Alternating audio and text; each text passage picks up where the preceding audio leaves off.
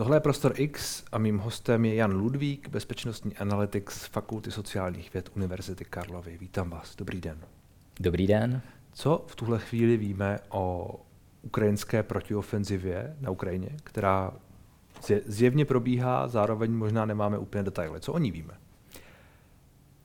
Víme toho tak půlku bych to jako zhruba řekl. A víme, už celkem asi s jistotou můžeme říct, že začala.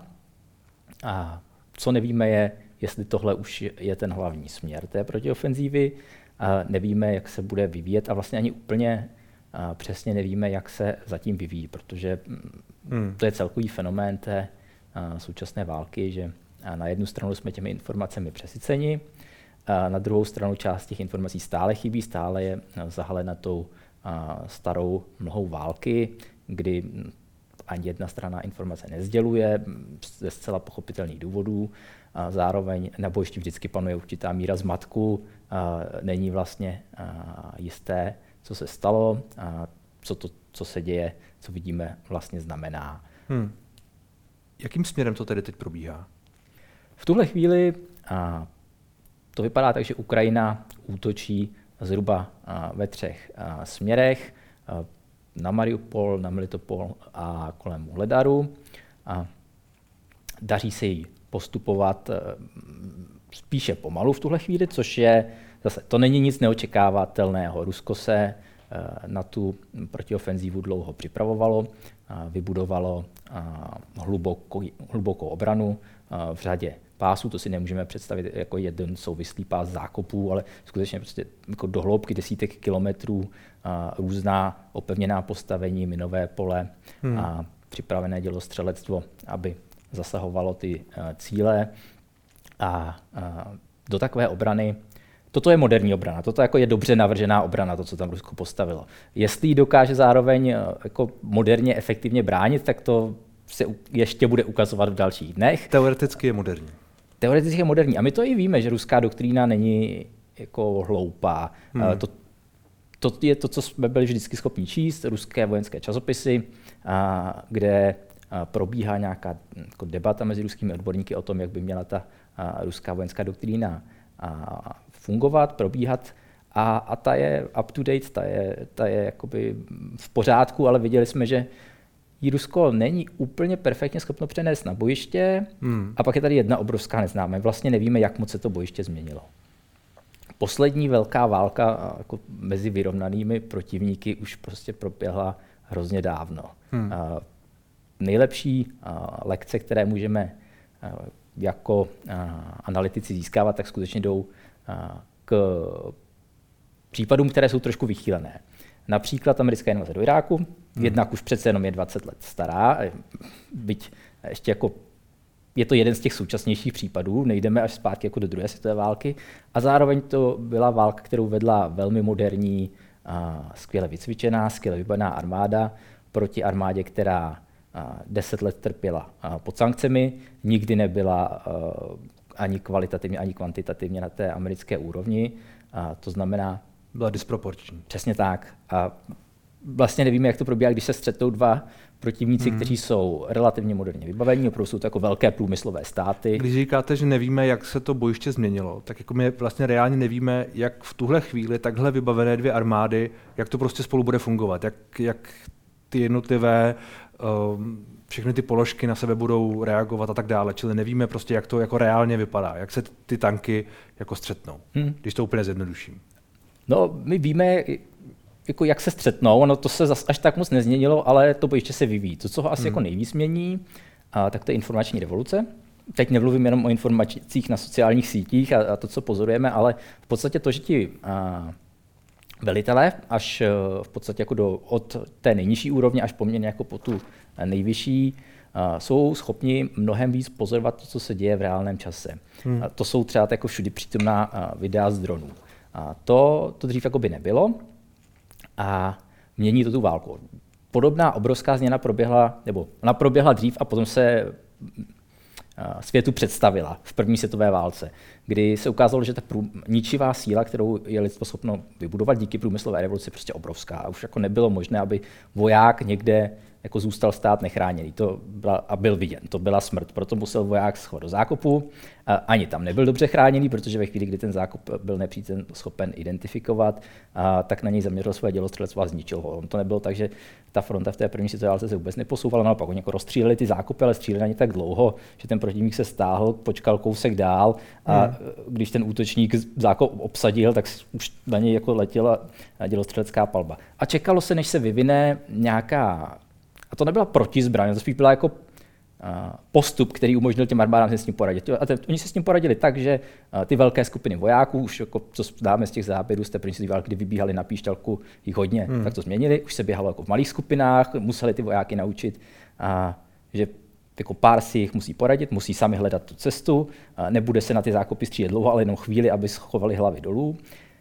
A tahle taktika se v podstatě dál vyvíjela až do dneška a dneska naráží právě na to informační bojiště, kde protože ta ničivá síla průmyslové revoluce je ještě větší, než byla dřív, a zároveň do ní přichází ta jako informační, tak je ještě těžší nebýt zabit, pokud jsem v dosahu.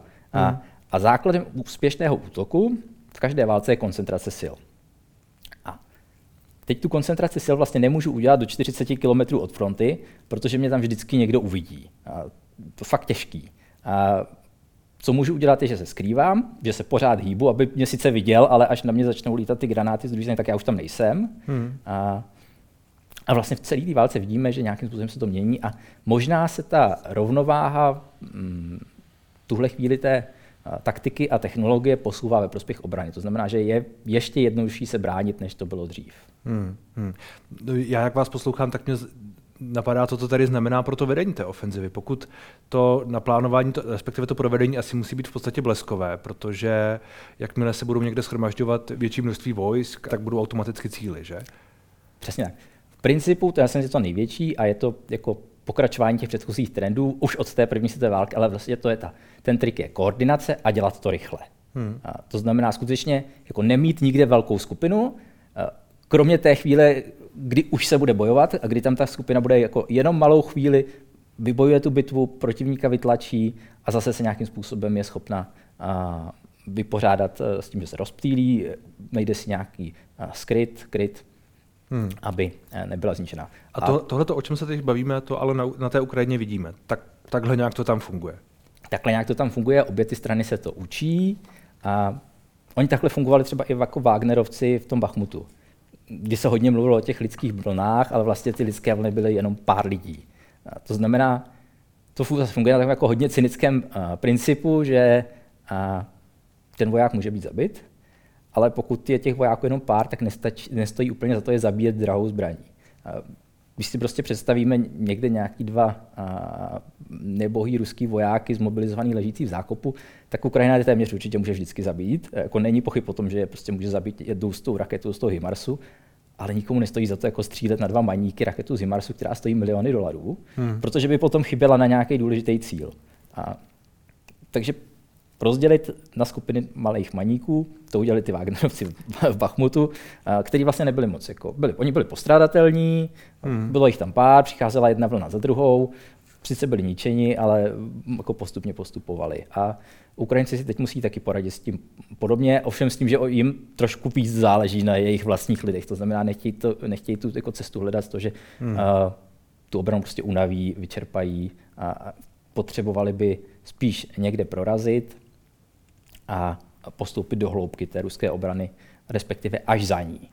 Jaké šance tedy teď Ukrajina má? Já vím, že to je těžké asi nějak jako analyzovat, vlastně není na základě čeho, protože jak jste zmínil, nemáme všechny informace z objektivních důvodů. Ale nicméně z toho, co říkáte, jak to vidíte? No, já bych řekl, že to jako, bude to trochu traplý, ale vidím tak 50-50. Jo?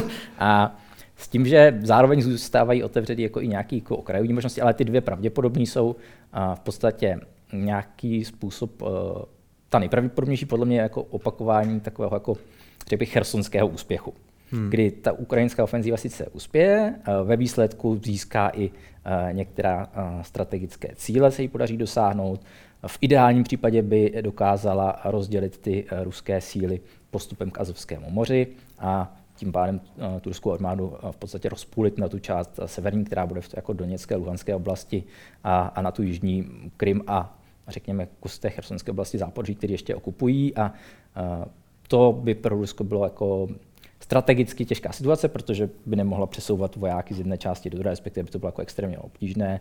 Na Krym by to všechno muselo jít přes ten Kerčský most.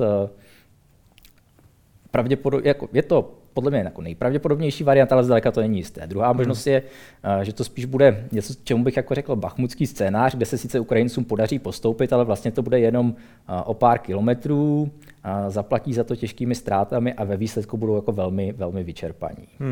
To jsou ty dvě nejpravděpodobnější možnosti. Jak vy sám říkáte, že jsme asi spíš optimističtější, na druhou stranu v téhle části světa asi lidé prostě čekají na ten úspěch Ukrajiny. Tak to trochu je, že i ty zprávy všichni čteme tak nějak tím způsobem, že si nepřipouštíme, že by to nemohlo dopadnout.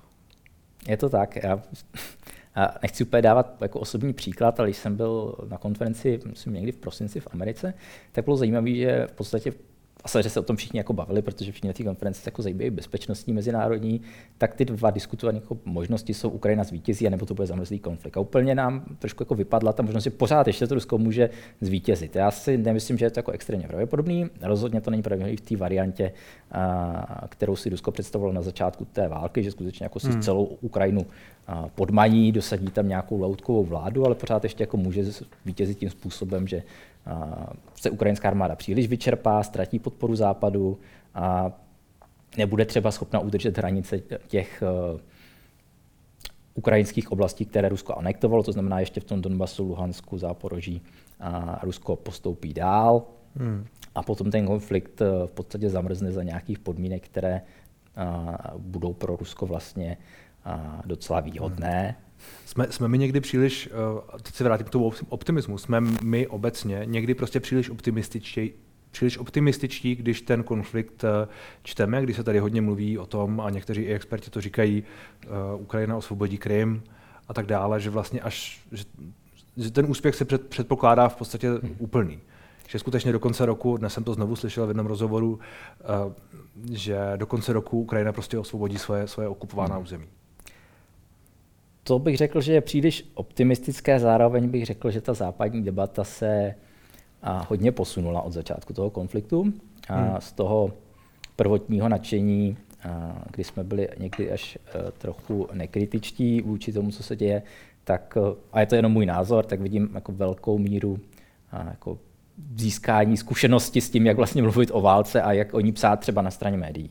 A fakt dneska jako je možný čerpat z médií jako skvělý analýzy, pozorování toho, co se děje, kdy novináři se prostě naučili vojenskou žurnalistiku, bytí třeba jako málo které médium má schopnost dělat přímo na místě, tak ten posun je tam jako obrovský, to zpravodajství je jako velmi kvalitní a myslím si, že jako mainstreamová média vlastně jako nejsou přehnaně optimistická. Já si myslím, že jsou jako poměrně realistická.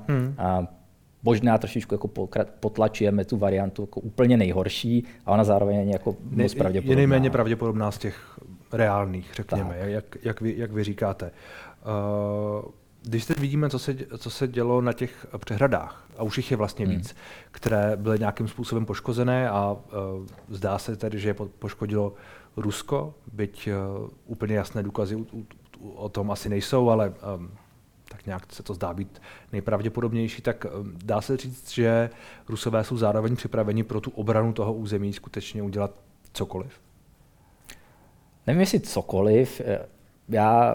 Jako cokoliv obnáší i použití jaderných zbraní, respektive jiných zbraní hromadného ničení, čímž si pořád myslím, že je spíš nepravděpodobná varianta, zejména pokud se nebude bojovat na Krymu. Ale nepochybně jsou schopni udělat hodně pro obranu toho území. A jako dlouhodobě vidíme, že ruská armáda nebere si žádné zvláštní servítky vůči civilnímu obyvatelstvu. Ukrajinskému, předpokládám, že vůči ruskému civilnímu obyvatelstvu by se asi chovala i ruská armáda trochu ohleduplněji, ale tady na tom jim zas až tak moc nezáleží, byť tvrdí, že ty území jsou součástí Ruské federace. Tak to ale prostě jako ve válce bývá. No. To je znovu smutné a cynické, řekl bych. Je to v tuhle chvíli ta protiofenziva bude spíš na měsíce, že? To není tak, že bude hotovo za týden, za dva, že to skutečně se potáhne ideálně asi, co to půjde, čili někdy do podzimu, než to počasí prostě to zkazí. Je to pravděpodobná varianta v obou těch dvou scénářích, to znamená, ten když se nazval chersonský i bachmutský, to vlastně trvalo dlouho, ta ofenzíva a byla do značné míry jako založená na tom, že se ten útočník snažil obránce opotřebovat až do chvíle, kdy bude moct postoupit skrze ty opotřebené linie. Dál u toho Bachmutu to vlastně jako opravdu bylo jenom o kilometry a někdy jako během dnů o desítky metrů. V tom Chersonu nakonec ten obránce skutečně byl jako opotřebován do té míry, že pak ustoupil i z toho strategického bodu sám od sebe. Bude to trvat dlouho. Pořád jsou tu ty méně pravděpodobné varianty. Může se stát, že se ta ruská obrana někde zcela zroutí a Rusko bude muset, když ne jako úplně ustoupit, tak ustoupit třeba o desítky kilometrů, kde znovu se pokusí sformovat tu obranu. Zároveň se může stát, že se ta ukrajinská ofenzíva buď rychle vyčerpá, respektive může se stát to, že Ukrajinci sami jako vyhodnotí, že ty ztráty jsou prostě moc velké. Pokud v té válce dominuje obrana, jako můj lehký pocit je, že ano, ale nemám proto dostatečné důkazy, abych to jako říkal analýza. Tak Ukrajinci budou zvažovat, kolik těch svých jako nových sil vlastně chtějí obětovat, protože v té obraně prostě pak můžou využít efektivněji. To jako určitě je. Ale zároveň oni jsou přece v té situaci, a o tom se mluví opakovaně, že oni musí něco předvést, aby si udrželi podporu Západu, aby nebyli příliš tlačeni do toho, aby třeba přistoupili na nějaké podmínky, které pro ně nebudou tak výhodné, prostě aby to pokračovalo dál, řekněme. Oni vlastně jsou v roli toho herce, který musí předvést ten výkon v tuhle chvíli. Je to tak, ta západní pomoc je pro ně trošku jako darem a prokletím zároveň. A oni potřebují postoupit, potřebují na to dokázat. Je to i trochu důsledek jejich vlastní informační strategie, kdy potřebovali přesvědčit Západ o tom, že ta pomoc má smysl pomocí informačních operací a teď ale jako v nějaké chvíli musíte ty informační operace jako potvrdit tou realitou. A zároveň ty největší úspěchy v téhle válce vždycky proběhly po vyčerpávajících ofenzívách té druhé strany. Ukrajincům se podařilo Rusy vytlačit od Kyjeva ve chvíli, kdy se tam prostě ta ruská ofenziva vyčerpala. Ukrajincům se podařilo ten jako zásadní postup v Charkovské oblasti taky ve chvíli, kdy se ruská ofenziva vyčerpala. Rusko naštěstí zopakovalo tady ten jako velmi jako vojensky úplně nesmysluplný postup motivovaný podle mého názoru jako přesvědčením Vladimíra Putina, že tu Ukrajinu je přece malá, že on ji musí dát, že mu jako neodolá v nějaké fázi. A proto poslal ty zmobilizovaný vojáky už v zimě do další ofenzívy, bez toho, aby je jako pořádně vyzbrojil, vybavil a hlavně vycvičil. Tuhle chybu Ukrajina neudělala.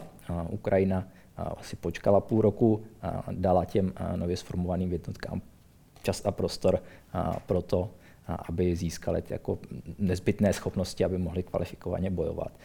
Ale nepochybně jako nechce, aby se sama odkryla tím, že si ty nové jednotky úplně zničí. Pokud by měla velké ztráty, tak velmi pravděpodobně jako Ukrajinci budou nuceni tu ofenzivu přerušit. Ale myslím si, že to furt jako ta méně pravděpodobná varianta, než to, že Ukrajinci postoupí, a byť to nebude konec té války.